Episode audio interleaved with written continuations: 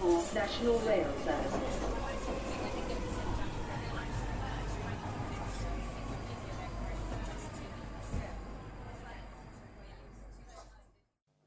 Bine te-am regăsit în stația Londra. Eu sunt Manuel Cheța de la manuelcheța.ro și tu asculti podcastul Un Român în Londra.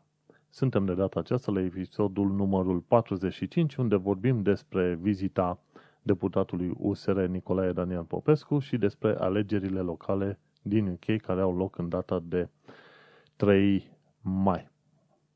Bine, revenim la singurul podcast românesc din diaspora. Nu am știut treaba asta până când de curând am început să mă uit în stânga și în dreapta să văd dacă găsesc podcasturi românești din uh, afara țării.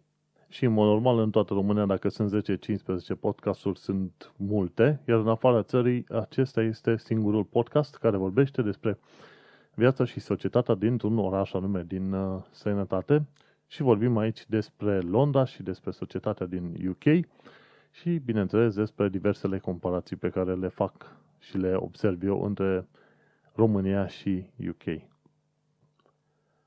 De mai bine de un an tâmbițez aici pe multe subiecte, zeci de subiecte diferite despre care am discutat de-a lungul timpului. Aproape în fiecare săptămână, bineînțeles, după cum uh, am timp și după cum am subiecte de discutat. Uneori este bine să lași o pauză atunci când nu ai foarte multe lucruri de discutat. Și așa cum v-am obișnuit, prima secțiune va fi una de comentarii în care povestesc puțin ce s-a mai întâmplat prin Londra, ce am mai observat și ce am mai făcut noi ceva mai special, după care vom trece la știrile din Evening Standard, pe care îl consider eu mai mult sau mai puțin echidistant. Că dacă stai să te uiți, BBC-ul mai este într-adevăr echidistant, după aia dacă e Guardian ține mai mult cu laburiștii, Telegraph ține mai mult cu conservatorii, Evening Standard n-am reușit să-mi dau seama pe ce direcție, pare a fi undeva între, între Guardian și Telegraph. Și, bineînțeles, nu sunt uh, știrile din Evening Standard, de unde iau eu de obicei lista, nu sunt singurele. Știrile pe care le mai urmăresc sunt, bineînțeles, și din alte surse, inclusiv de pe grupuri de pe Facebook sau din ce comunic eu cu colegii la muncă sau ce mai aflu eu în mod întâmplător de-a lungul uh, săptămânilor.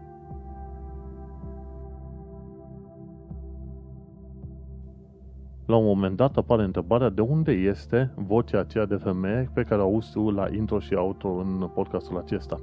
E bine, asta este o înregistrare făcută cu telefonul în urmă cu probabil aproape 2 ani de zile, când încă stăteam în uh, zona Tooting Broadway, în sudul Londrei. Tooting Broadway mi s-a părut o zonă foarte faină, cu acces la tot felul de magazine și bănci în zona respectivă, numai că la un moment dat, uh, în momentul respectiv, stăteam în, uh, într-o chirie pe o stradă principală și atâtea ambulanțe și poliții ce trec pe acolo încât înnebunești. Nici nu poți să faci un episod de podcast. Dacă urmărești primele episoade, o să-ți dai seama că sunt făcute acolo cu înregistrare făcută la laptop, cu microfonul de la laptop și în fundal din când în când auzi câte o sirenă urlând de nebună.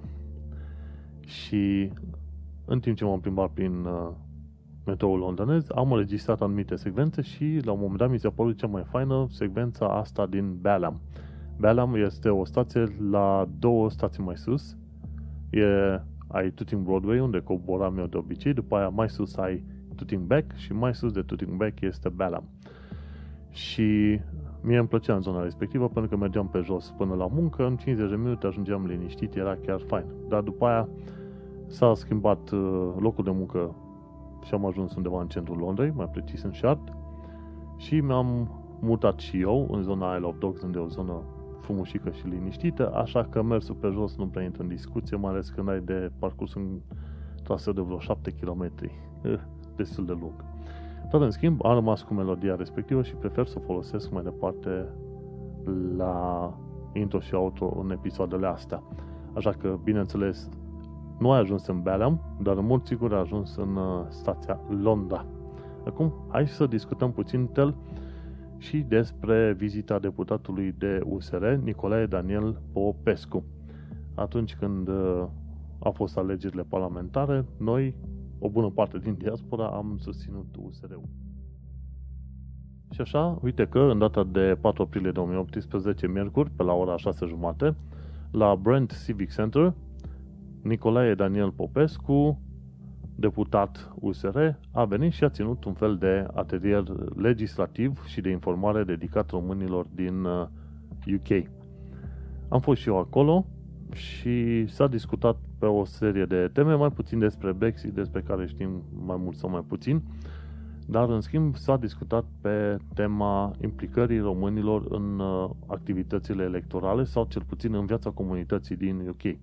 Să zicem că ne o fi puțin mai greu să ne implicăm în viața comunității din România, dar dacă tot suntem uh, muncitori aici, rezidenți în UK, conform legii UE, avem dreptul să participăm și la alegerea unor reprezentanți și participăm la alegerile locale din UK care au loc pe 3 mai. De exemplu, și mie și prietenei ne-au venit cardurile de vot, cum ar veni, cu indicații cum să ajungem la uh, zona de vot și între ce ore are loc și așa mai departe. Și pe data de 3 mai vom vota și noi pentru alegerile locale. Rezidenții care nu sunt cetățeni pot vota în alegerile locale, însă ca să votezi în alegerile generale trebuie să fii cetățean. Ei, și atunci și la referendumuri la fel, mi se pare că nu poți să tu ca cetățean UE nu poți să participi la diverse referendumuri. Bine, referendum național. Și uite că în uh, data de 3 mai, cel puțin în Tower Hamlets, unde aparținem noi de districtul ăsta, o să putem uh, vota pentru un membru în consiliu, un consiliu local și pentru primar. Mi se pare că unul Tower Hamlets și mai sunt încă vreo două, trei districte din Londra în care poți să alegi în așa măsură și primară și consilierii locale. Și cu ocazia asta, odată ce am vorbit despre implicarea românilor în uh, activitățile de vot locale, pentru că este o măsură frumoasă și o, o chestiune civică care trebuie făcută de toți românii, s-a discutat, bineînțeles, și despre diversele proiecte ale celor implicați. Au fost vreo 25 de oameni la evenimentul ăsta Uh, diverse proiecte, diverse probleme cu care se întâlnesc românii, situații în care sunt puși românii și așa mai departe, știi? Pentru că la un moment dat, uh, bineînțeles, până să ajungi la partea civică, trebuie să te gândești ce se întâmplă cu românii care ajung în UK și care este motivația lor și așa mai departe. Și, bineînțeles, concluzia generală este că peste 95, 97, 98% dintre români care vin în UK, vin să se ia o perioadă să facă un ban și pe să se întoarcă în țară, fără să aibă un interes clar de a se implica civic, nici în afacere din UK, dar foarte probabil nici în afacere din, uh, să zicem, din România. Ultima oară când au fost alegerile astea parlamentare, unde USR a câștigat 10%, au fost la vot, mi se pare, mai vreo 2% din oamenii plecați în diaspora.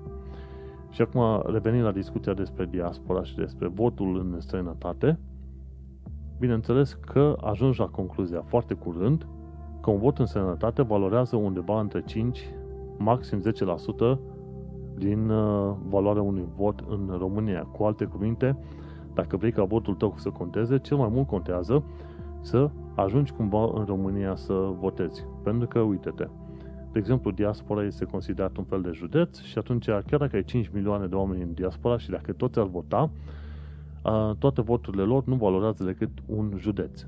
Pe când, dacă ai în România aceiași 5 milioane de oameni care votează, voturile lor acoperă o țară întreagă. Și de unde deduci că un vot în România valorează de cel puțin 10-20 de ori mai mult decât un vot în uh, sănătate. Moment în care Uh, Daniel, Nicolae Daniel Popescu, a adus aminte faptul că trebuie să ne educăm puțin mai bine în ceea ce privește votul prin corespondență.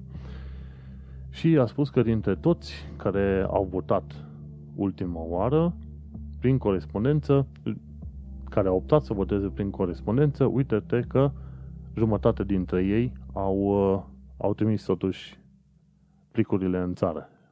Ceea ce e un lucru foarte bun și au spus că ar fi bine ca oamenii, în loc să se ducă la secții de votare sau poate chiar să se ducă în țară, ar fi mai bine să ne educăm în ceea ce privește votul prin corespondență, să ne pregătim din timp și după aia să participăm în modul ăsta la procesul de vot în România. Și mie mi se pare o soluție de compromis foarte bună și aș fi chiar interesat de văzut cât de ușor poți să o aplici. Mie mi s-a părut uh, procesul destul de complicat și din ce am înțeles, în schimb, chiar dacă e puțin complicat procesul, în schimb, voturile ajung unde trebuie să ajungă și nu se întâmplă ca aplicurile să se piardă pe parcurs. Bineînțeles, la un moment dat, Nicolae Daniel Popescu adusese aminte de faptul că s-ar putea implementa și niște mașini de vot electronic, ceea ce mi se pare o idee foarte bună, însă nu există, să zicem, dorință în România ca să se implementeze un asemenea sistem de vot. Deși ar putea fi făcut securizat cu niște oameni competenți care să se asigure că se iau toate măsurile necesare pentru a avea oamenii potriviți la vot. Oricum, întâlnirea a fost uh, foarte interesantă și n-a fost în stilul ăla, știi, hai, eu sunt aici să vă arunc vouă în brațe niște texte, iar voi să acceptați sau, dacă nu, să plecați mai departe.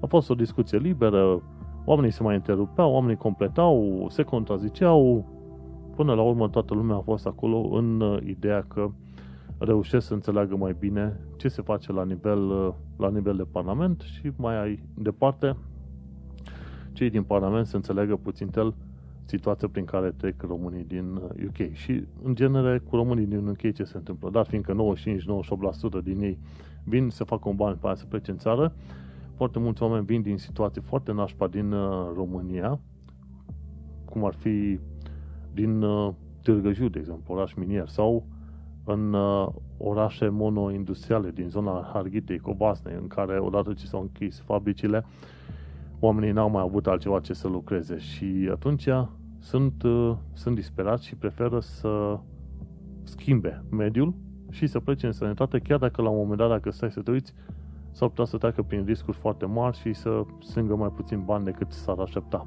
Dar oamenii se duc și totuși riscă și sunt pentru, pe un grup joburi în UK, uh, în care intri doar cu invitație și descoperi și pe acolo. La un moment dat, sunt unii, nu sunt unii, sunt chiar destul de mulți, pleacă dintr-o țară, din Spania, Olanda sau ce mai sunt, vin în Londra și apoi la un moment dat în Londra, în UK, și zic, uite, domnule, tocmai am ajuns în UK, uh, am nevoie de ceva de muncă.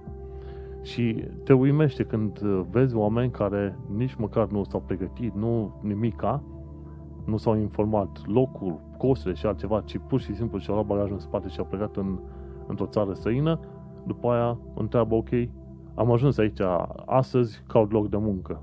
Și mă, mă întreb, mi se face stomacul mic când văd chestii de genul ăsta, mai ales gândindu-mă că eu înainte să plec, am petrecut luni întregi documentându-mă, și să fim serioși, când lucrezi în IT, riscurile sunt mult mai mici și ai șanse mai mari să-ți găsești un contract, să ai o viață mai liniștită, etc., etc., ceea ce s-a și întâmplat. Dar uh, când te duci așa la, un, la risc și să și lucrezi munca de jos, știi sau poate nu știi limba și fără să faci cea mai mică informare, te duci într-o țară străină, mi se pare o chestie de inconștiență crasă, dar uite că se întâmplă. Și oamenii pleacă și la un moment dat uh, era și întrebarea asta, ok, în mod normal ar trebui să te ducă capul și să te informezi în timp, să vii pregătit. Dar uite-te că nu se întâmplă așa și foarte mulți români ajung în UK uh, total nepregătiți. Ce faci cu oamenii respectivi? Sau ce faci când oamenii respectivi mor în UK? Cum ajungi? În mod normal, mi se pare că UK uh, oferă incinerare gratuită pentru persoane care nu își permit să-și plătească înmormântare sau ceva, știi?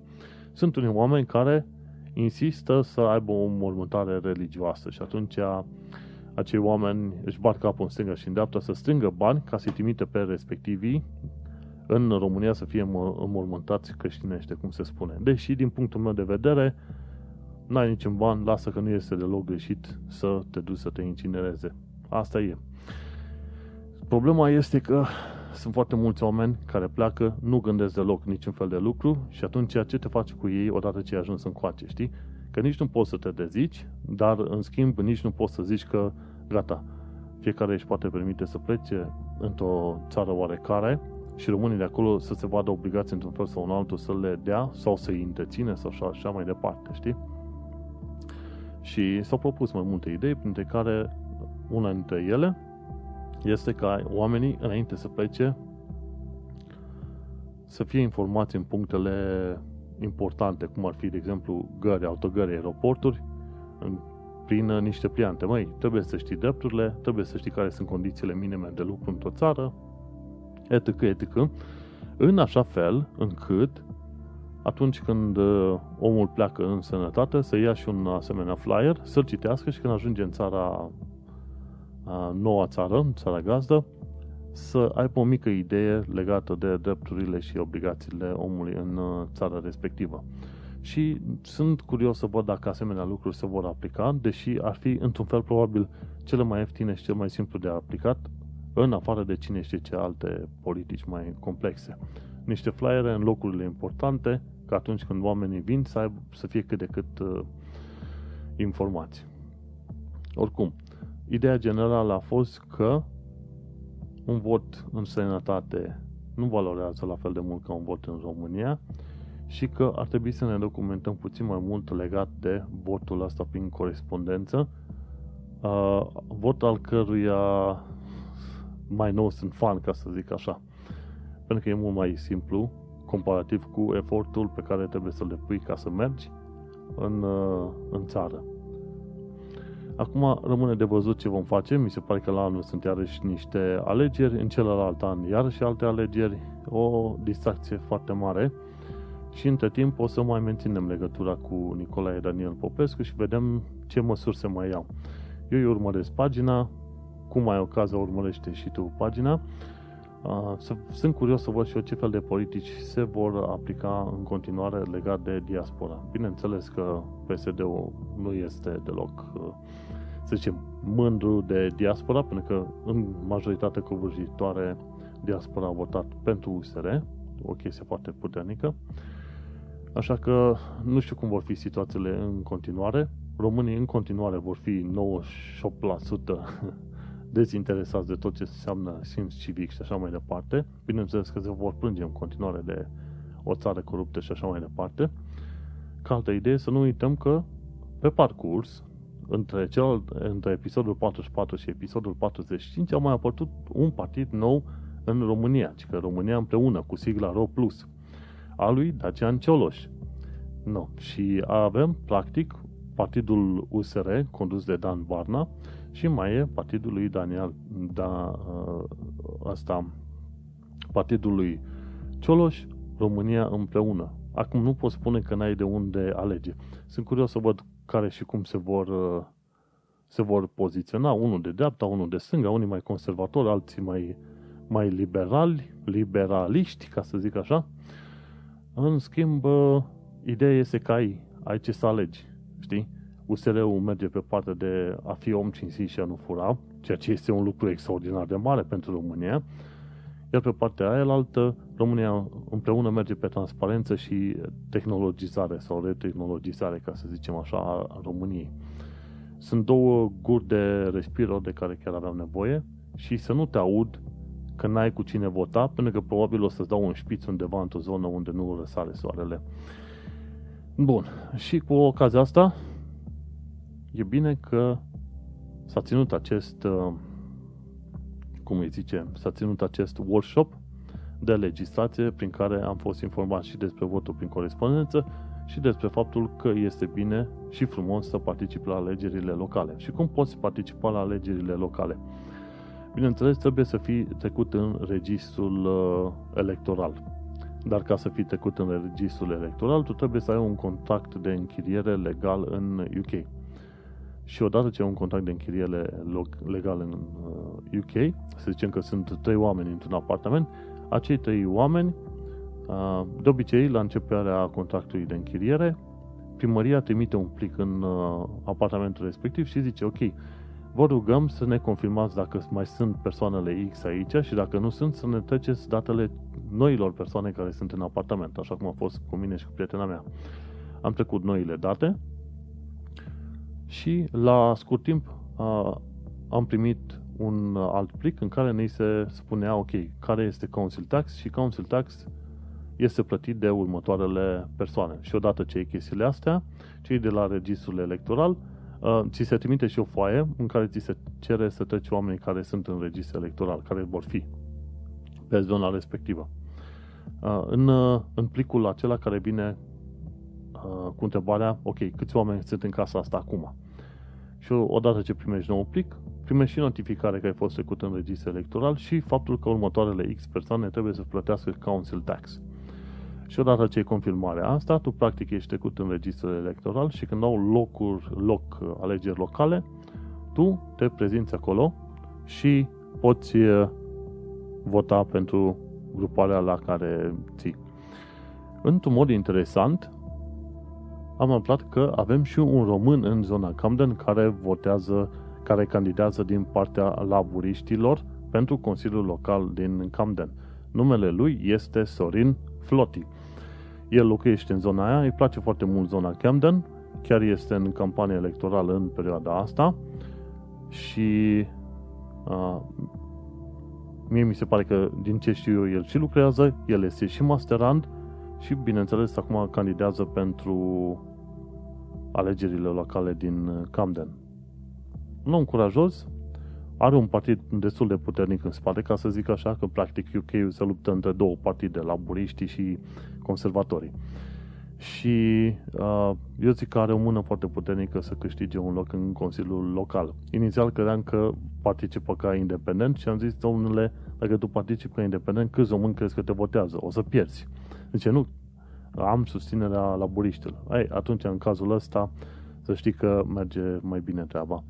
Așadar, felicitări pentru curaj și pentru implicare civică și a, cine știe, mâine, pe mine îl vedem pe Sorin Floti, consilier local în uh, Camden. Și Camden nu este zonă, zonă rea, este o zonă mondenă, ca să zici așa. Și cam uh, asta a fost când am uh, fost la evenimentul respectiv în care am discutat despre implicare civică și așa mai departe. E bine că am avut un asemenea eveniment. Mi se pare că a doua zi seara a fost un senator de USR în vizită undeva în centrul Londrei, dar n-au mai fost. Zic, ok, o, o vizită pe domeniul diaspora mi-a ajuns. În schimb, au fost alte persoane. Și tot așa. Ideea este că oriunde ești, nu este, nu este rău să fii implicat cât de cât civic și să știi pe ce lume trăiești, practic, în felul ăsta. Și este bine că cel puțin o parte dintre români, cei de un număr extrem de mic, ca să recunoaștem, iau treaba asta foarte în uh, serios. Felicitări, felicitări lor. Și cam asta am avut așa micul meu rant sau mica mea discuție legată de implicare, să zicem, civică și despre, să zicem, votul la votul prin corespondență. Nu uita, caută vot prin corespondență și folosește-te de el pentru că va fi mult mai simplu decât să faci călătorii inclusiv până la ambasadă sau secții de votare în UK. Uh,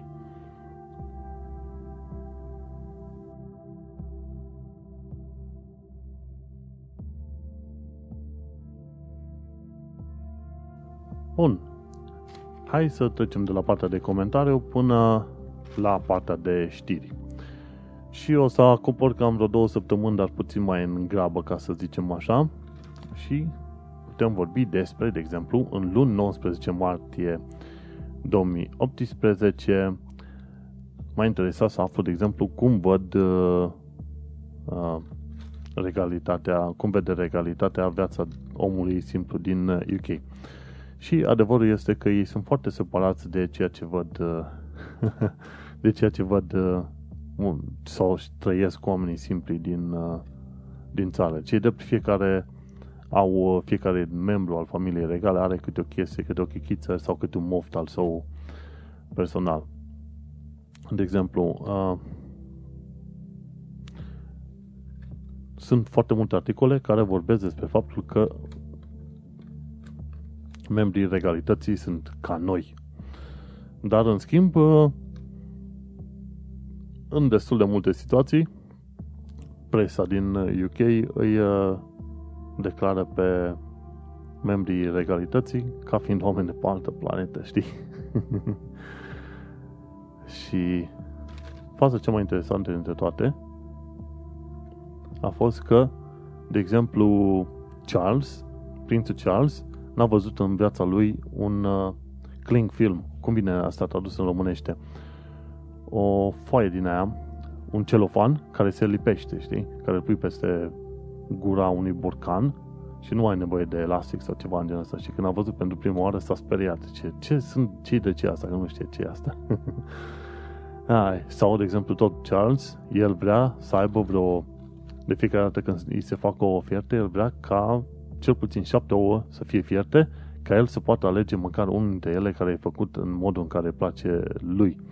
Sau, de exemplu, când Charles se duce undeva, el vrea să trimită întregul lui dormitor înainte ca el să ajungă într-o zonă anumită zona. și e interesant. Acum, în fine, ideea este că din ceea ce știu eu, uh, mi se pare că regalitatea, sau cel puțin prințesa, uh, regina Elisabeta, are o avere presupusă de vreo 500 de milioane de lire, ceea ce înseamnă ceva, nu, nu este foarte mult. Într-o altă știre, în uh, data de 19 martie, aflăm că Unilever începe să își mute birourile în altă țară. Și, mai precis, Unilever își mută sediul principal din UK uh, în Rotterdam. Ci că după ce a fost 100 de ani de zile în UK, se mută în uh, Rotterdam. Și fanii uh, Brexitului spun că o asemenea măsură este proastă și că firmele se grăbesc aiurea să se mute de colo-colo. Și adevărul este că fiecare companie care pleacă din UK va atrage într-un fel după sine o serie de urmări, să zicem, neașteptate. Bun, și cam aia a fost cu știrile de luni pe 19 martie. Pe 20 martie 2018, ce am aflat? Am aflat că Facebook a vândut într-un fel sau un altul sau a permis uh, Cambridge Analytica accesul la o, o mulțime de date. Și respectiv vorbim de 50 de milioane de utilizatori, în special din US, dar că sunt și un milion din UK, care s-au văzut cu tot felul de mesaje personale și cu tot felul de uh, statusuri pe care le-au publicat ei, fiind uh, copiate în baza de date a Cambridge Analytica. Și știi cum a fost făcut? Ei bine, uh, tu ai un prieten și prietenul al tău nu este prea deștept, are o minte puțin cam scurtă și prietenul al tău ce face? Tot vede că sunt aplicații de quizuri, de întrebări în alea, cu ce celebritate sementu sau ce tip de alcool îți place ție sau ce, de ce zodie aparții tu. Ei, quizurile respective sunt niște aplicații și în timp ce omul nostru mai puțin inteligent acceptă termenii și condițiile aplicațiilor respective, el nu își dă seama că de fapt în timp ce acceptă termenii și condițiile, practic aplicația respectivă se duce în lista tuturor prietenilor lui, practic și în lista ta, și începe aplicația respectivă și copiază tot felul de statusuri de ale tale, ce mesaje, uh, cu cine ești tu prieten la rândul tău, cât de des postezi și cam ce fel, uh, cum să zic, ce fel de statusuri publici, ce, ce pagini îți plac și așa mai departe. Și în felul ăsta, odată ce numai 10, 15 mii, 20, 50 de mii de oameni au, început, au participat la quizuri din astea, Cambridge Analytica a fost în stare să stângă date personalizate despre 50 de milioane de oameni. Bineînțeles, cu știința Facebook. Facebook, în schimb, zice uh, că nu-și cere scuze pentru că a permis aplicațiilor lor să aibă acces la datele oamenilor, ci, în, în schimb, modul în care se comportă Mark Zuckerberg este să spună ceva de genul îmi pare rău că n-am fost foarte expliciți în uh, a explica uh, politicile noastre în legătură cu aplicațiile alea. Bineînțeles, un bullshit ordinar. După mine aș pleca de pe Facebook în secunda 2, însă cam toți oamenii pe care știu sunt tot pe Facebook și atunci nu mi-ar fi foarte util să mă izolez în felul ăsta. Dar uite că prietenii tăi dragi, care nu sunt foarte inteligenți și care răspund la quizuri genul uh, vezi dacă zodia ta este foarte puternică, ei bine, prietenii tăi dragi, tocmai ți-au uh, vândut datele la tot felul de firme noastre de analytics. Și mergem mai departe.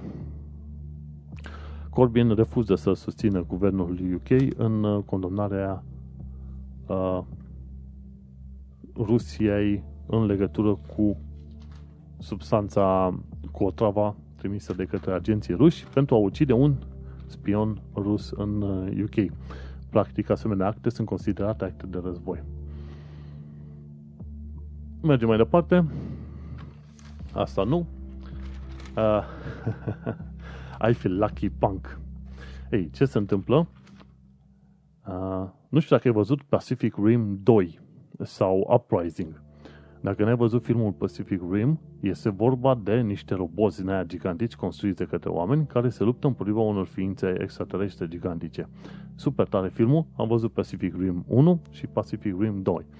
În Pacific Rim, Pacific Rim 2, uite că îl avem ca actor principal pe Scott Eastwood. Și dacă auzi bine, da, Scott Eastwood este unul dintre copiii lui, lui Clint Eastwood.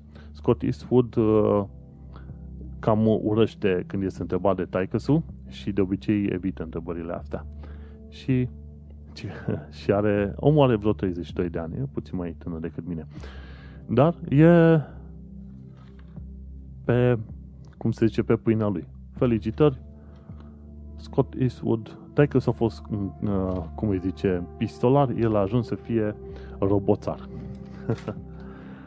și cam asta cu știrile de marți. În ziua de miercuri, pe 21 martie, aflăm că a trecut un an de zile de când uh, a avut loc atacul din uh, Westminster, unde și o româncă a murit. Și vezi cum, uh, cum atacurile teroriste ajung să afecteze inclusiv, inclusiv românii, știi? Pentru că, nu, trăim într-o lume globalizată, vizităm locuri și la un moment dat, pom, vine un dobitoc din asta cu un gipan și te calcă în bucăți. Uh, de atunci, podurile Westminster și London Bridge au niște bariere speciale și nu este așa de ușor să treci. Cel puțin pe zone de intrare n-ai să treci nici măcar cu un camion din la mare. Pe laterale, nici acolo, pentru că au pus niște bariere de beton foarte mari și puternice. Dar uh, care este chestia? A fost uh, pe 20 martie anul trecut, a fost atacul de pe podul Westminster și au, tre- au trecut cât, vreo câteva săptămâni după a avut loc atacul de pe London Bridge. În timpul ăla, primăria Londrei și consiliile locale și așa mai departe se puteau găsi, gândi din timp să pună bariere pe toate celelalte poduri unde ar fi putut avea locuri, uh, loc un asemenea atac și n-au făcut. Și uite că pe London Bridge iarăși au venit ăștia cu vreo trei teroriști cu o dubă și au lovit uh, oameni și au murit vreo câțiva. Și consider că primăria din uh, Londra ar fi putut face mai mult și ar fi putut pune bariere din timp acolo, uite, dar n-a făcut, știi?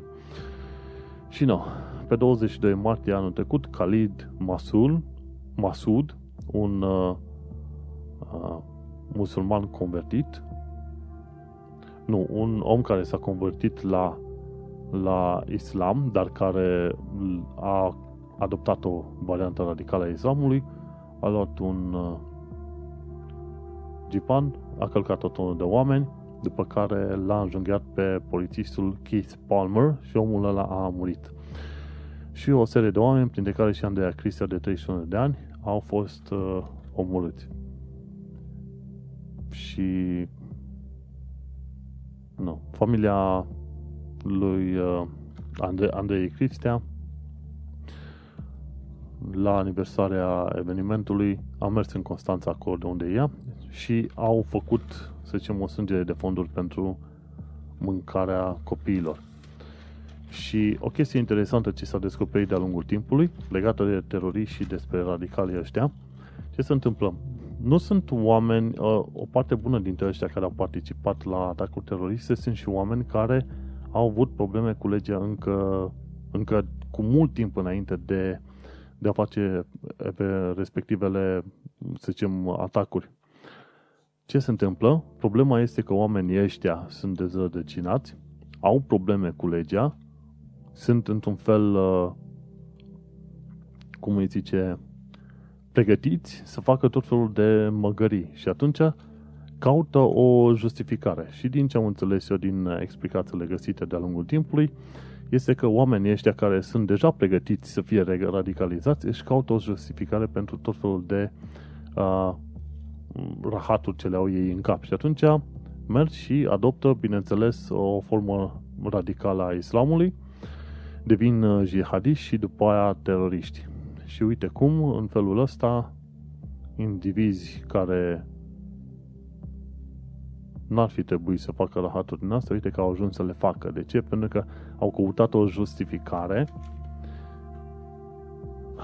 a actelor respective și cum o chestie din asta divină le-a permis cumva să justifice o mizerie din asta, bineînțeles, hai să facem, de ce nu? Dar la origine s-a văzut că o parte bună dintre indivizii ăștia care au făcut atacurile teroriste sunt oameni care au probleme serioase de uh, mentale, ca să zicem așa, până la urma urmei. Bun, mergem mai departe. Mulți mulți înjunghiați, acum zicea la un moment dat, câți? 1, 2, 3, 4, 5, 6, 7, 8 oameni în articolul ăsta, care au fost înjunghiați în numai o săptămână, frate. Și e curios ce se întâmplă acum în perioada asta în Londra, ci că în primele trei luni ale, cum îi zice, în primele trei luni ale lui 2018, 50 de oameni au fost omorâți în Londra, prin înjunghiere, împușcare și așa mai departe, și cică, anul ăsta cel puțin, Londra a depășit New Yorkul la nivelul de omucideri. O parte dintre astea sunt relate, legate de uh, ganguri, de găși de cartier, o parte sunt legate de droguri, o parte sunt uh, conflicte în familie și așa mai departe. Uh, mi se pare foarte interesant cum la un moment dat Cressida Dick apărea la BBC și spunea, știi că asta nu este o criză. Păi, prietene, când îți mor 50 de oameni în 3 luni de zile, într-un mod atât de violent, că la un moment dat erau 10 indivizi care îl urmăreau pe unul să-l înjunghie și l-au prins și l-au omorât, uh, și tu vii și spui că nu este o criză, atunci probabil e o problemă, știi? Când ajungi tu să ai criminalitate mai mare, sau cel puțin, nu neapărat criminalitate pe ansamblu, ci omucideri mai multe decât New York în anumite perioade de timp, uh, trebuie să te gândești uh, într-un mod foarte serios ce dacă se întâmplă, știi? Și într-adevăr, când îi mai văd pe Sadiq Khan, primarul Londrei, sau pe Cressida Dick, uh, șefa poliției metropolitane, că zic că o Londra este un oraș sigur, um, mă mai gândesc de vreo două ori, știi? Că ajung unii oameni să fie omorâți nevinovați. Când trec ăștia în drive-by, drive-by shooting, știi? Uh, și cam așa. Londra nu este tocmai cel mai sigur oraș, așa că trebuie să ai grijă cum și pe unde circuli. No. Mergem mai departe. Joi 22 martie. Standard publică niște poze vechi cu Londra și aici văd autobuzele astea supraetajate în stilul ăla vechi de demult, știi? Și mi se pare că mai există un, un singur autobuz din asta supraetajat în stilul ăla vechi. În care stilul vechi cum este? În spate este o, în loc să fie o ușă, colțul, despre, colțul din stânga spate a autobuzului nu este, ușa lipsește, este o bară și acolo este un fel de controlor care anunță plecarea și venirea și așa mai departe. Și mi se pare că mai este doar o singură asemenea linie în Londra.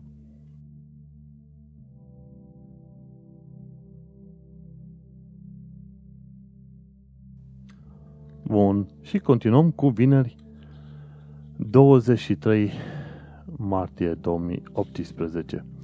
Și uite ce aflăm că s-au hotărât până la urmă UK cu UE la un târg legat de tranziția pentru Brexit.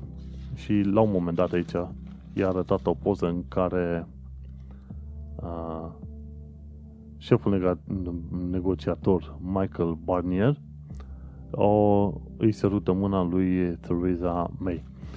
Simpatică imagine, nu știu acum cât de mult contează prea mult, cât de mult contează prea mult, Doamne Sfinte. Așa, bun. Și cel puțin Theresa May se lăuda că negocierile cu a, politicianul francez Michel Barnier Michel Barnier au a, reușit să ajungă la niște, să zicem, concluzii cât de cât ok. Ce se întâmplă este că acum pot începe discuțiile pentru târgurile viitoare și pentru diverse tratate de securitate pe care le au. Bun. Și mai departe este că hmm, tranziția, perioada de tranziție va dura până la finalul lui 2021. Iar uh, Irlanda se pare că nu a insistat legat, în legătură cu, să zicem, granița de nord, la Irlanda de Nord, până când nu reușesc să ajungă ăștia din UK la un târg oarecare cu UE-ul. E bine că până la urmă s-au înțeles. Ideea generală este că dacă UK-ul nu a mai vrut să stea în, în Uniunea Europeană, până la urmă a ieșit. În principiu, părerea mea este că UK-ul ar fi vrut să conducă UE-ul și practic să facă din UE un fel de UK puțin mai mare. Nu e ieșit treaba asta, așa că până la urmă s-a enervat și a luat jucăriile și a plecat din UE. Și într-un mod interesant, nu știu dacă știi, dar cele mai mari conflicte și cele mai puternice conflicte și războaie ce au apărut în uh, Europa au avut un triunghi foarte interesant. UK, Germania, Franța. Dacă stai să te uiți la numărul de războaie care au apărut și conflicte militare care au apărut în Europa în ultimele decenii, au fost între astea trei țări. Mai devreme sau mai târziu, careva se certau între ei să vadă care este ăla care, cum îi zice, Uh, care conduce practic sau care are, deține control asupra Europei, ca să zic așa. Bun. Mergem mai departe și aflăm că sistemul de taxe din UK este prea complex și că Hong Kong are un sistem de taxe are mai, care are numai 300 de pagini, pe când Marea Britanie are un sistem de taxe care, sau reguli legate de taxe, care au în total 17.000 de pagini. Ui! Aoleu, e nebunie totală. Dar adevărul este că a, cel puțin în UK știi că taxele tale se duc acolo unde ar trebui să se ducă. Și în plus, uite, de exemplu, de curând, eu am primit de la guvernul UK un flyer, un leaflet, cum se zice, o prezentare în care mi se spune, ok, pe anul 2016-2017 tu ai plătit atâta taxe, din care taxa, atâta s-a dus la asigurări sociale, atâta s-a dus la apărare, atâta s-a dus la sănătate și atâta s-a dus la pensie și așa mai departe. Ți arată un grafic frumușel. Și e foarte interesant că te poți duce să faci și un cont online pe site-ul guvernului unde îți poți vedea tot felul de taxe ce le-ai de plătit. Și sistemul din UK este în felul următor. Uh, indiferent de salariul care îl faci, primii 11.000 de lire din uh, salariul anual nu se ia taxe pe ei. Să zicem că tu câștigi 20.000, să zicem 25.000 de lire pe an, ok? Atunci, ce se întâmplă? Pe primii 11.000 nu ți se iau taxe. Bun. Dat fiindcă ai depășit suma de 20.000 de lire, ți se ia 20% taxe pe venit. Și asta înseamnă pe următorii între 11 și 25, adică 14.000, pe 14.000 ăia, ți se iau 20% taxe. Taxe de venit. Și bineînțeles, pe lângă aia mai bine și National Insurance și așa mai departe. Eu anual plătesc undeva cât între 8.000 și 10.000 de lire taxe din uh, salariul meu de micom de IT. Dar, uh, în schimb, nu îți pare rău. Ideea este că știi că se duc într-un loc bun și mai devreme sau mai târziu beneficiezi și tu de acele taxe înapoi în ceea ce privește serviciile.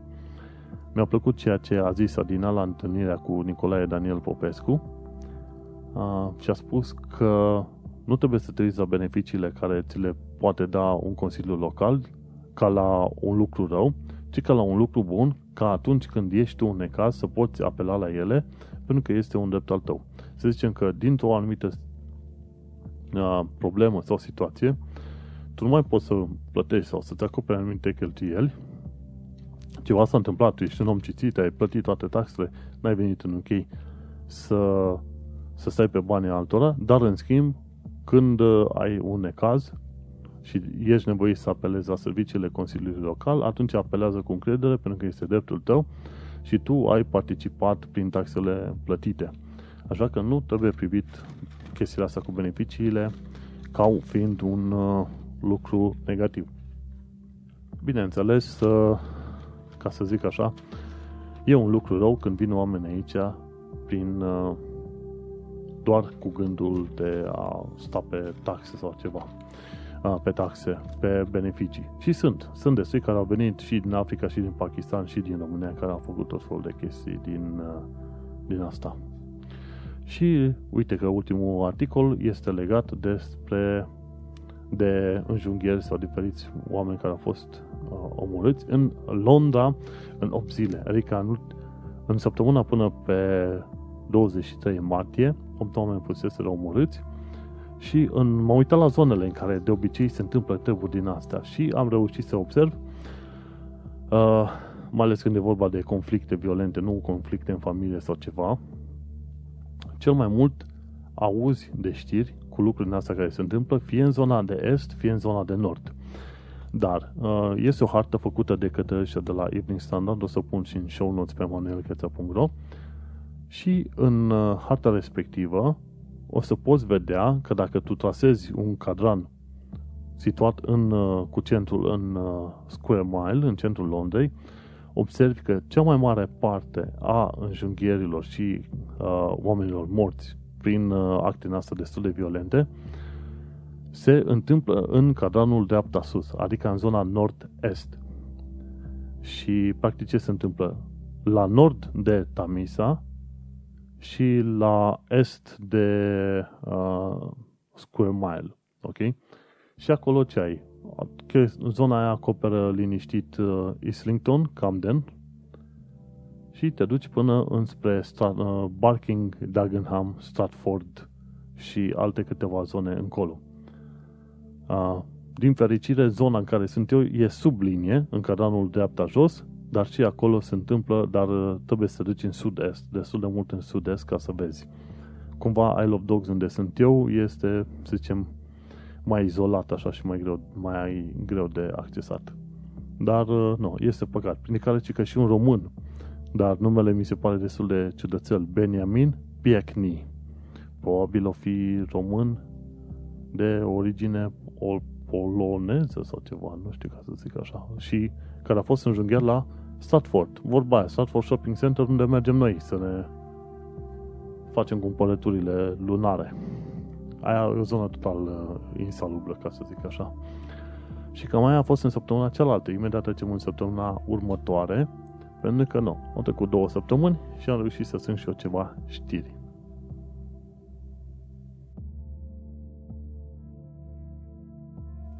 Și acum continuăm cu ce alte știri care pornesc din data de luni, uh, din 26 uh, martie 2018, luni practic ultima săptămână din uh, martie. Și ce aflăm? Cu titlul exam de mare, Crime Committed Over Brexit Vote. Și aici este vorba de infracțiuni legate de votul Brexit. Practic, ce se întâmplă? Trei avocați foarte mari vor să pregătească un uh, dosar penal pentru că au, există dovezi că s-au făcut ceva trișări în cadrul referendumului Brexit. În orice caz, uitându-te la diferențele, adică 51 versus 49, ți se pare foarte suspect că s-a ajuns la un uh, asemenea număr și ți se pare din nou foarte suspect faptul că ne, nu neavând o majoritate categorică, tu uh, ca Parlament zici ok, gata, e suficient pentru noi ca să cerem un Brexit. Mi se pare că Brexitul ăsta a fost comandat de către clasa politică din UK care a spus, bă, ne-am săturat de UE, hai să găsim un motiv prin care să scăpăm de UE, inventăm Brexit-ul ăsta, forțăm niște numere și nu contează cât de multă minciună împingem, cu ocazia asta măcar să reușim să scăpăm de UE. Se pare că, să zicem, mai mult sau mai puțin au crezut. Faza e că apar tot mai multe articole în presă care spun, măi, dacă știam ce votez, nu votam Brexit-ul. păi nu. Dacă știi ce votezi. Tu ai votat să nu vină imigranți în, în UK. ai votat tu. și când încolo tu ai votat uh, să faci ceea ce vor uh, politicienii să faci. Bun. Uh, ce zic? Uh, avocatul Tamsin Allen, care este partener la Bindmans LLP, uh, spune că s-au analizat foarte multe probe și au fost uh, invitați Claire Montgomery QC, Helen Monfield QC și Ben Silverstone să verifice probele respective. Și s-a pregătit un raport de 46 de pagini în care se spune că e la primă facie, adică la o primă vedere, avem de-a face cu o infracțiune legată de uh, ceea ce a făcut grupul numit Vote Leave în timpul campaniei de referendum. Și se pare că Vote Leave a avut un alt grup cu care a lucrat numit Believe, așa, și se pare, iar grupul ăsta Believe a fost condus de Shahmir Sani și omul spune că sunt șanse foarte mari ca votul în sine să fi fost făcut pe bază de minciună. Bineînțeles, chiar dacă apar în uh, tot mai multe dovezi legate de faptul că tot Brexitul a fost o farsă ordinară, UK nu se dă înapoi și va face în continuare, va conduce în continuare Brexitul. Pentru că asta au vrut, de fapt, au căutat un motiv să se despartă de UE și la revedere. Mergem mai departe. Pe 26 martie aflăm că un individ numit David Lupu, de 29 de ani, a fost închis pentru 7 ani de zile pentru că a, să zicem, a ținut în sclavie o serie de oameni. Bineînțeles, pe Facebook apar tot felul de comentarii. A, cum a ținut în sclavie? Că i-a bătut, că i-a schingit? Nu, i-a amenințat cu bătaia. Le-a luat actele. Care este tactica indivizilor ăștia în UK numit Gang Masters? Ce fac? Iau o serie de oameni săraci din România, le promite că le plătește X bani și când oamenii ajung în sănătate, ă, indivizii ăștia le iau frumușel buletine, pașapoarte, tot ce vrei tu. Românii noștri da, nu știu limba engleză și atunci sunt puși la muncă. Și sunt puși la muncă frumușel de dimineața până seara, nu sunt plătiți sau sunt plătiți extrem de prost și stau în condiții foarte proaste că la un moment dat mi se pare că cum îi zice erau cât vreo 10-15 oameni într-o singură cameră din asta. Hai să mă uit mai bine, știi? Dar asta este vorba. În uh, omul nostru, David Lupu, le promitea 50 de lire pe zi și un loc decent de trăit. Dar se pare că până la urmă n-a mai plătit deși punea să lucreze în, uh, într-un loc de demolări numit în, uh, în zona Lancaster Gate. Și au fost tratați ca animalele. Au primit mâncare proastă și la un moment dat 15 uh, oameni stăteau într-o garsonieră, practic un dormitor și un salon. Îți seama, 15 oameni, 7 oameni în câte o cameră din asta. Să stai practic unul peste altul. Ca porcii, ca animalele, știi? Și omul nostru nici nu le plătea la bani, i-a amenințat pe vreo câțiva ei cu bătaie și mi se pare că pe unul dintre ei a și bătut. Și la un moment dat oamenii noștri s-au supărat, au reușit să scape și să se ducă la poliție să îl uh, dea pe mâna poliției. Ei, David Lupu este, din uh, ce văd eu din imagine, este și țigan. Dar este de pomenit ce s-a întâmplat. Sunt șanse foarte mari ca omul nostru s-a dus în țigănie, și în țigănie sunt foarte mulți oameni săraci care n-au nici școală, n-au nici nimica și pentru un ban oricât ei da, s-ar duce oamenii să lucreze. Uh, în caz că nu știi, sunt, uh, sunt foarte mulți țigani care ar face o muncă cinstită și care nu ți-ar fura și nu ți-ar face rele sau alte chestii. Știi? Am cunoscut oameni muncitori și foarte faini în rândul țiganilor din Vulcan, de exemplu. Vulcan fiind o localitate lângă Brașov, un sat lângă Brașov. No. Și omul nostru s-a dus frumușel, i-a luat din țigănie, șanse foarte mari să fie așa, le-a promis destule și nu le-a dat nimic decât uh, bătaia, mâncare proastă și a ținut ca pe niște șobolani. Ei, acum o să stea și el ca șobolanul, sau probabil puțin mai bine decât șobolanii, într-o închisoare, timp de șapte ani de zile. Urâte ființe asta. Urâte, urâte. Bun, mergem mai departe. Uh, ce vor să facă ăștia este să facă trenuri automate. Cât mai multe trenuri automate în, uh, în UK. Uh, de exemplu, în UK, în Londra. În uh, Londra avem, de exemplu, cel mai cunoscut tren automat e DLR, Docklands Light Railway. Uh, și mai sunt alte tipuri de trenuri care vor să le facă și automate, e Thameslink, între St. Pancras și Blackfriars. Și asta se numește Automatic Train Operation. Și prima oară a fost folosit în, uh, pe căile ferate normale, între Victoria, Northern și Jubilee Lines. Uh, și după aia au fost mutate și pe Victoria, Northern și pe Jubilee Lines.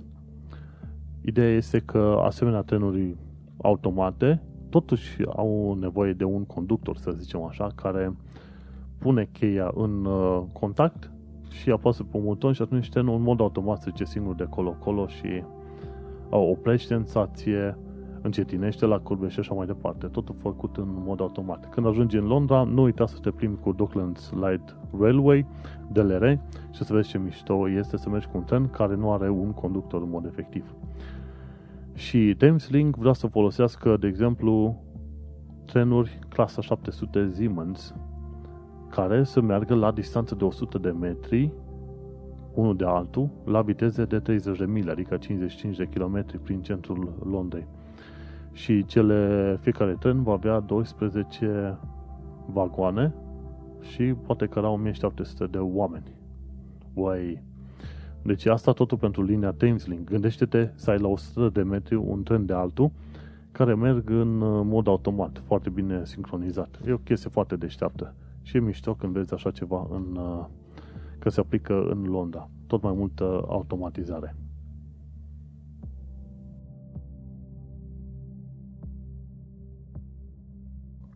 Ei, nu, no, hai că n-am terminat încă cu știrile, mai avem încă o serie bună.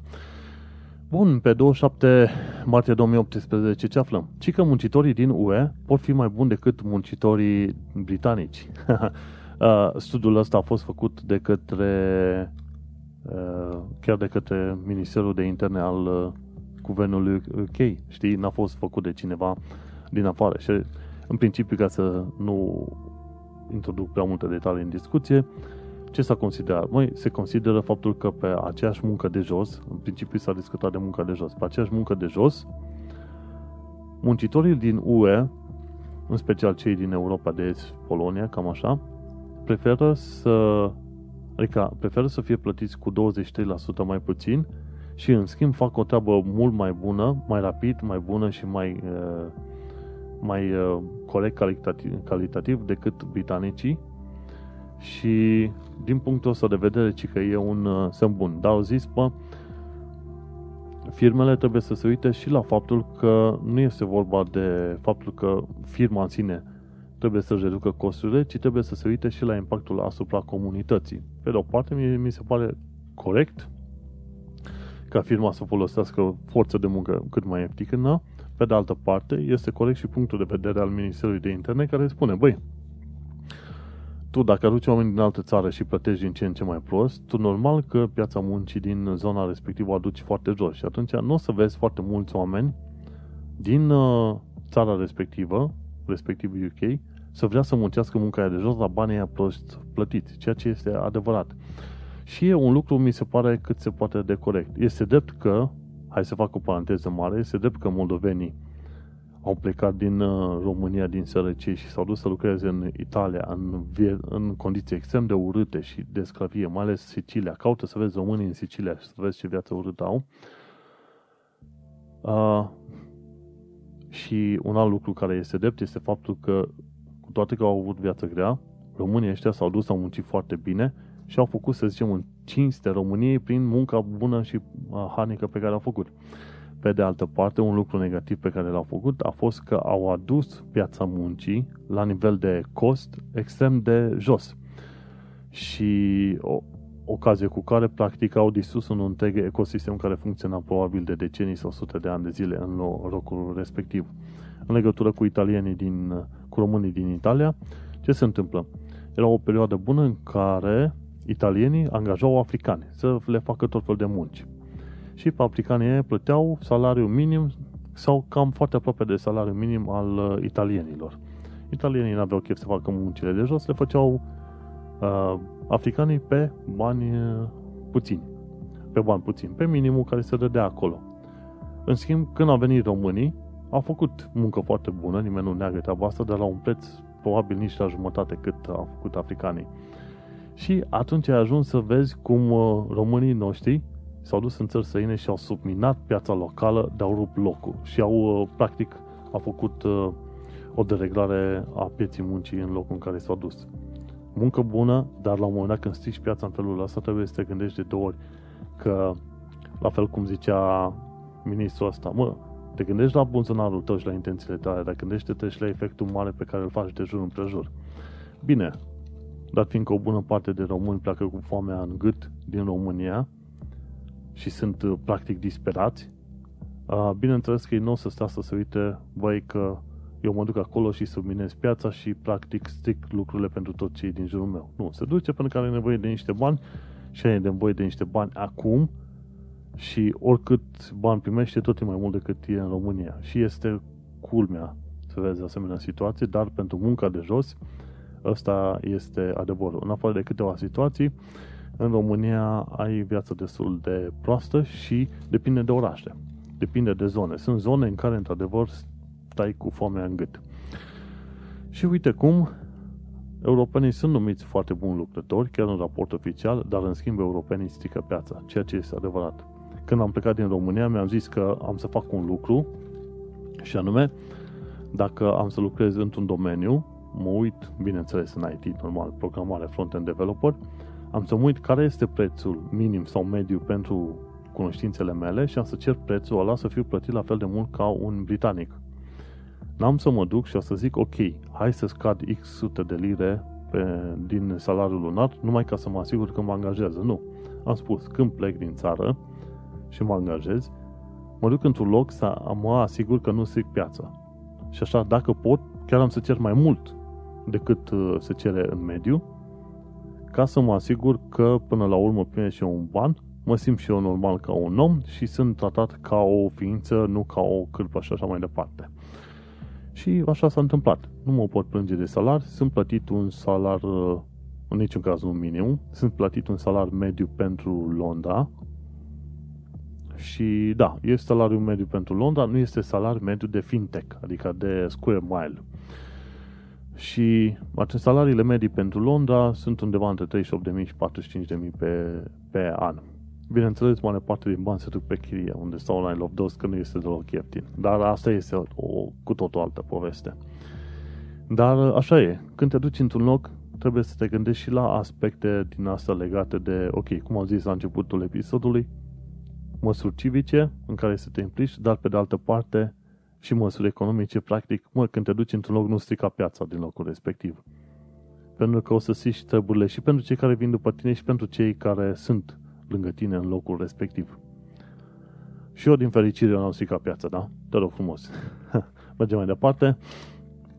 Uh, un alt articol spune că Londra este la risc foarte mare în, în momentul în care se alege un fel de Brexit, un hard Brexit.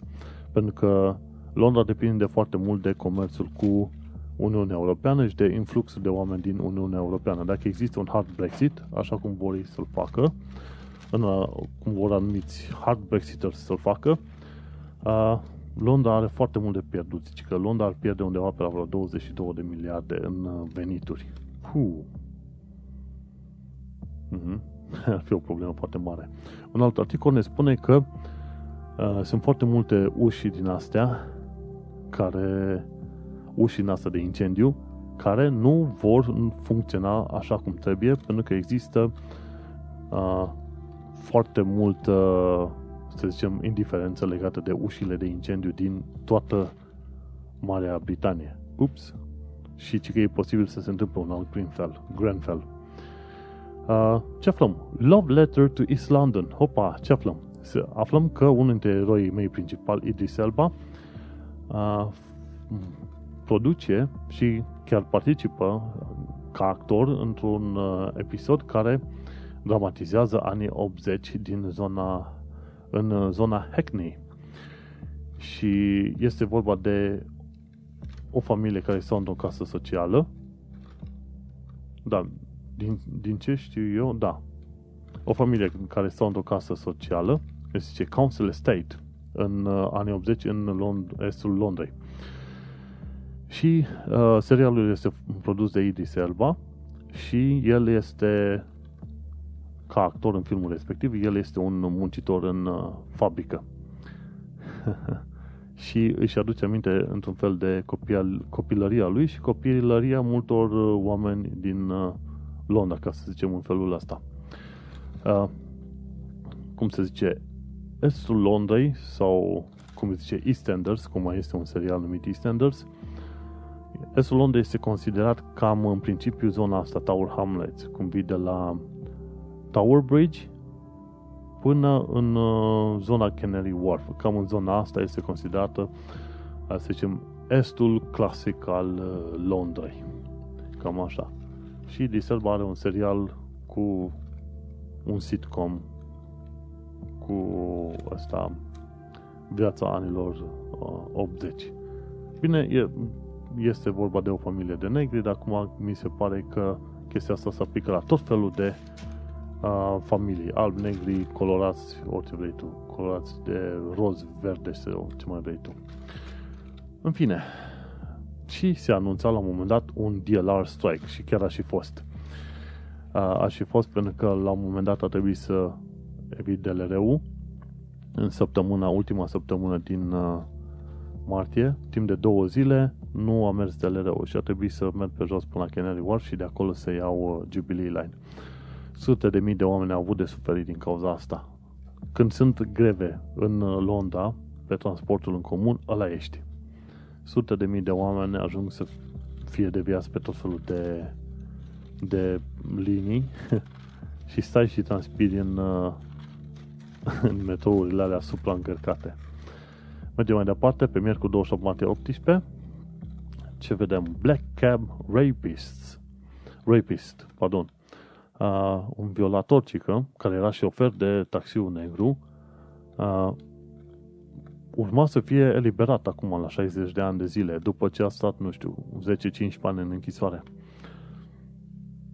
Și victimele, 19 care l-au raportat inițial, au, uh, cum zice, au făcut uh, contestație. Pentru că parole, aici un serviciu de uh, eliberare condiționată, câteodată lasă indivizii de ăștia liberi, deși n-au ce căuta să-i lase liber, dar uh, UK-ul ca să economisească bani, câteodată folosesc servicii private de eliberare condiționată și așa mai departe. Ei, se consideră că individul e posibil să fie violat până la 100 de femei. Și atunci s-a făcut scandal mare în toată presa din UK și individul ăsta, numit Warboys, a ajuns din nou la închisoare și are 60 de ani și sunt șanse foarte mari ca individul să moară la închisoare pe bandă rulantă. În UK există un fel de lege care permite sistemului judiciar să mențină un om la închisoare pe perioadă nelimitată. Dacă, să zicem, a trebuit să stea 10 ani la închisoare și după aia 10 ani de zile judecătorii consideră că individul nu este reformat sau ceva sau consideră că e uh, un pericol, își vor mai ține un X număr de ani la închisoare și după aceea vom mai ține din nou la închisoare ad infinitum până când consideră ei că omul s-a reformat într-un fel. Și uite cum oamenii au făcut gălăgie, preț și așa mai departe și individul ăla imbecil se duce înapoi la hmm, se duce înapoi la închisoare. Deci câteodată scandalul funcționează. Dacă știi unde și cum trebuie să faci uh, să faci scandal. Și ultima știre joi 29 martie 2018. Aflăm nunta, cât va costa nunta prințului Harry cu Meghan Markle. Și aflăm așa, 30 de milioane de lire vor, va costa numai securitatea și protecția pe perioada nunții respective și se pare că undeva pe la 100.000 de oameni vor vizita uh, castelul Windsor în perioada anunții respective. Bineînțeles, nu ai acces în castel în timp ce are loc nunta, dar prin jur. Vor fi destul de mulți oameni care vor să-l vadă pe prințul Harry cu Meghan Markle, cum se căsătorește și așa mai departe. Iar prințul Harry a fost uh, în armată timp de 10 ani de zile. Nu este chiar așa degeaba. Acum nu știu exact ce a făcut în armată și care a fost conduita lui, dar uh, nu, e un lucru bun că omul s-a dus și a, a stat pe unde a fost, în Afganistan, știi? Un, un loc unde e riscul foarte mare. Bun, a, și ce se întâmplă? Pe 19 mai, miercuri, are loc nunta lui Harry și Meghan Markle. Unde? Uh, la capela St. George din uh, castelul Windsor Castle. 19 mai 2018. Și din ce am înțeles eu, uh, Harry cel puțin nu este interesat să ajungă vreodată rege a UK-ului. Vom trăi și vom vedea. Ce aflăm? Uh, South Bank Center are ex, uh, o expoziție ABBA. Și expoziția asta ABBA durează, uite, e din 14 decembrie, adică oh, durează de ceva timp până pe 29 aprilie 2018. Cine este interesat de ABBA, poate să caute pe Google South Bank Center ABBA. Super Troopers The Expedition. Super Trooper, cred că toată lumea știe melodia aia. Bun, și ce mai aflăm? Uită-te că e un articol foarte optimist care spune, ok, londonezii știu că schimbările puternice vin întotdeauna de la oamenii de jos, nici de cum de la oamenii de sus. Și este un articol foarte interesant. Spune la un moment dat, hai să luăm exemplul uh, marelui incendiu în uh, Londra din 1666, care a distrus 400 mai bine de ce, mai bine de ce jumătate din oraș, ceva de genul ăsta. A, și ce se întâmplă? În uh, zilele imediat următoare, regele Charles, uh, Charles al II-lea a cerut arhitectului Christopher Wren să creeze un nou plan de construcție a orașului cu bulevarde largi și tot felul de piețe ca un asemenea incendiu să nu se mai dezvolte să nu se mai propage cum s-a propagat atunci. Pe, la 1666, o mare parte din casele din Londra erau din lemn și îți dai seama de ce un incendiu început dintr-o parte s-a răspândit peste tot în uh, Londra. Există monument, un uh, turn înalt de, ce știu, cât 70-100 de metri, în uh, zona Bank și la stația Monument, care monument în sine este dedicat incendiului din 1666. Nu este dedicat, e ca o comemorare.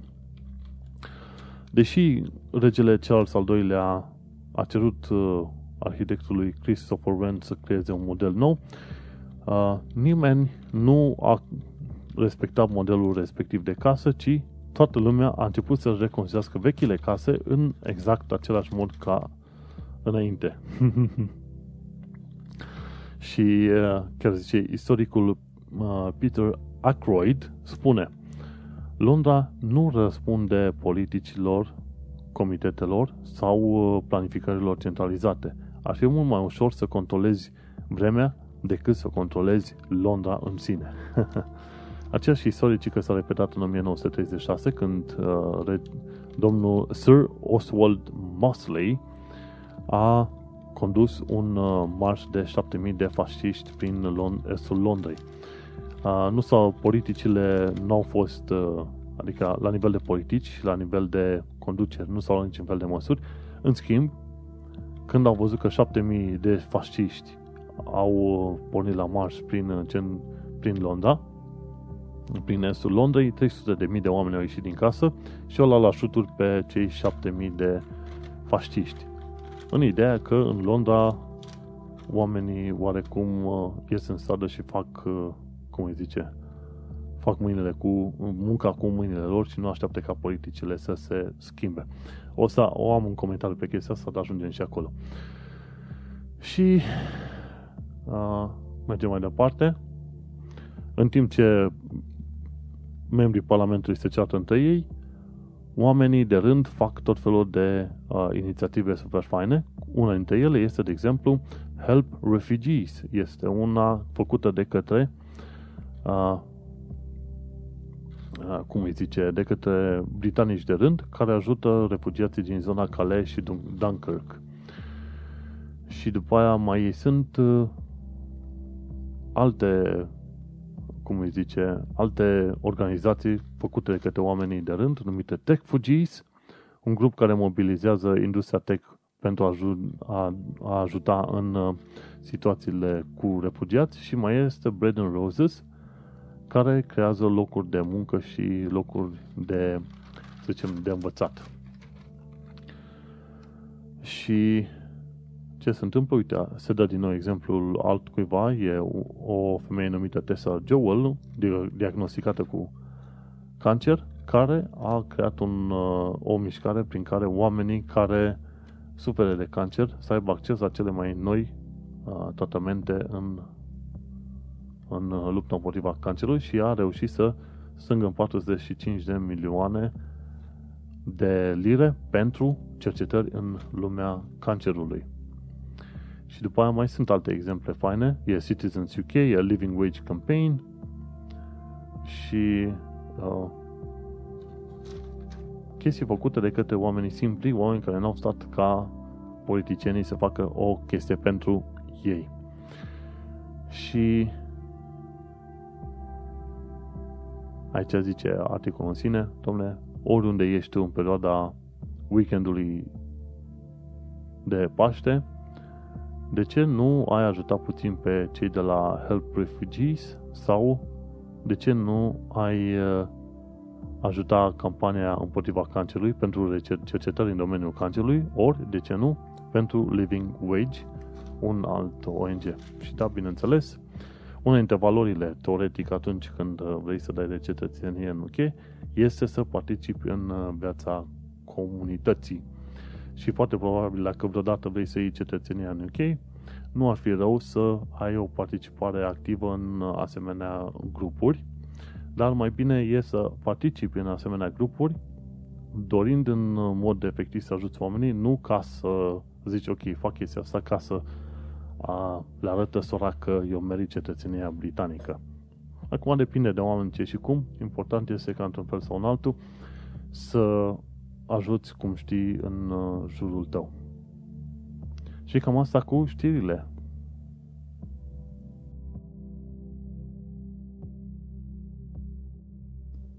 Am avut ceva știri de acoperit, dar uh, este bine că am reușit să le parcurg suficient de repede.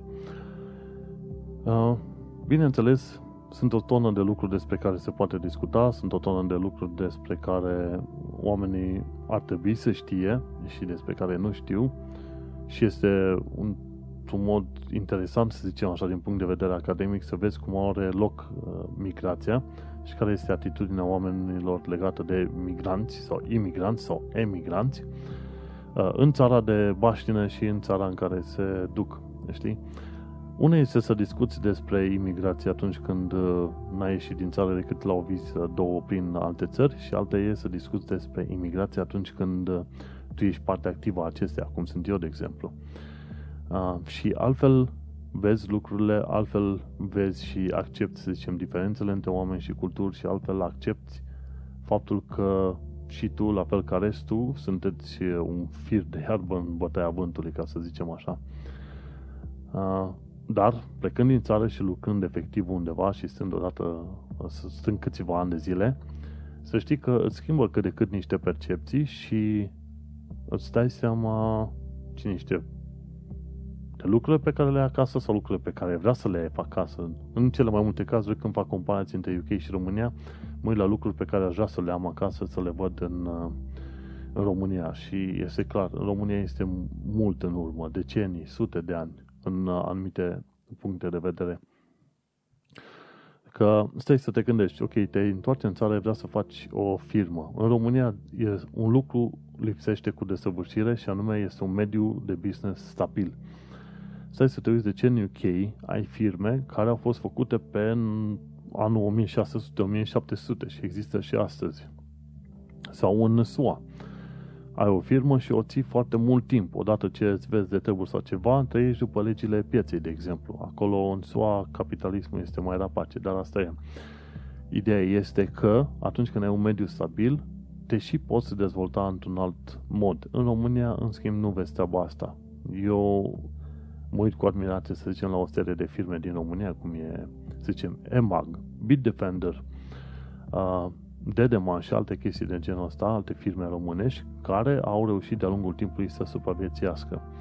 Și aș fi foarte curios să aflu cum efectiv au reușit să facă de au supraviețuit, mai ales că știu că cel puțin în, uh, în Brașov, ANAF-ul la anumite firme se duce și le dă amenzi pentru acte pe care oricum nici n-ar trebui să le aibă, știi? Și e o ciudățenie de aia ciudată. Că la un moment dat m-aș gândi, mă întorc în țară, vreau să deschid o firmă, dar eu nu vreau să-mi vină la un moment dat, mă oponesc când vine ANAF-ul și îmi dă niște amenzi pentru chestiuni care nici nu trebuie să le am sau să le fac, una la mână, sau a doua, uh, îmi zice că îmi dă amendă dacă nu îi sau alte chestii asta. Cam asta e o problemă foarte mare. Și de aia mă și miră când unii oameni totuși mai au curajul să deschidă o firmă în uh, România. Dar uh, mai trăim și mai vedem cum se mai întâmplă. Mediul, în mod sigur, se schimbă în România și vedem niște schimbări, însă, bineînțeles, schimbările parcă nu au loc suficient de repede și sunt doar de suprafață. Și, în fine, cam atât am discutat în episodul 45 al podcastului Un Român în Londra, practic singurul podcast românesc din diaspora, și unde am discutat despre vizita deputatului USR Nicolae Daniel Popescu și despre alegerile locale din UK. Bineînțeles, am discutat și despre o bună altă parte din știri și diverse comentarii uh, pe lângă acele știri.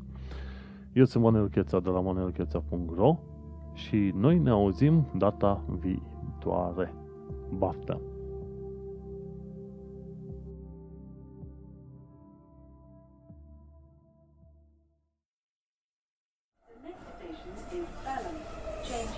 National Rail Services.